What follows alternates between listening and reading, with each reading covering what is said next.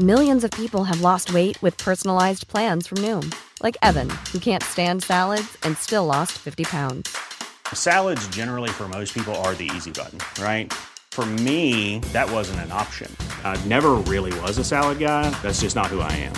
But Noom worked for me. Get your personalized plan today at Noom.com.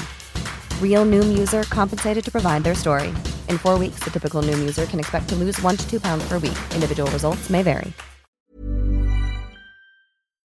Talk Sport. This is the Talk Sport Hit. I'm Fern Buckley with John Jackson, and another big name player is heading to Manchester United. Yeah, Jonny Evans is back at the club after signing a short term deal to play in a couple of their pre season friendlies. Oh, I meant Andre Onana. They've agreed a deal for the Inter Milan goalkeeper who's been likened to a United legend on Talk Sport. He's a modern goalkeeper. He's comfortable playing out from the back, and He's spicy. yeah, and I don't mind that. We talked Got- about he's that. Got a little bit of attitude about him, which is going to uh, be interesting. That's uh, what makes a goalkeeper, isn't it? I mean, Peter Schmeichel, probably the greatest goalkeeper United have ever had, in, in my opinion. He fell out with everybody, and it didn't do him any harm. There's more good news for Erik Ten Hag's side with Marcus Rashford signing a new five year deal at the club. Former Aston Villa captain Gabby Agbonlahor told Talksport the England striker should be their new captain. Last season he was outstanding. You know, I had his best season at Manchester United. 25 years old. And I think he's got that captain's material. You never know. It could it could lead to even more goals from Marcus Rashford. Meanwhile, Chelsea might have to get their debit card out again because they're going to be without Wesley Fofana for a while after he suffered a serious knee injury in training. And it looks like Pierre-Emerick Aubameyang is the next player to leave the Blues. He's on his way to Marseille after turning down the Saudi Pro League. Something big Sam Allardyce admitted he might find a bit hard on Talksport Drive. It will have nothing to do with the money, mind. No, no, of course not. I think Steven Gerrard, Steven Gerrard probably said the same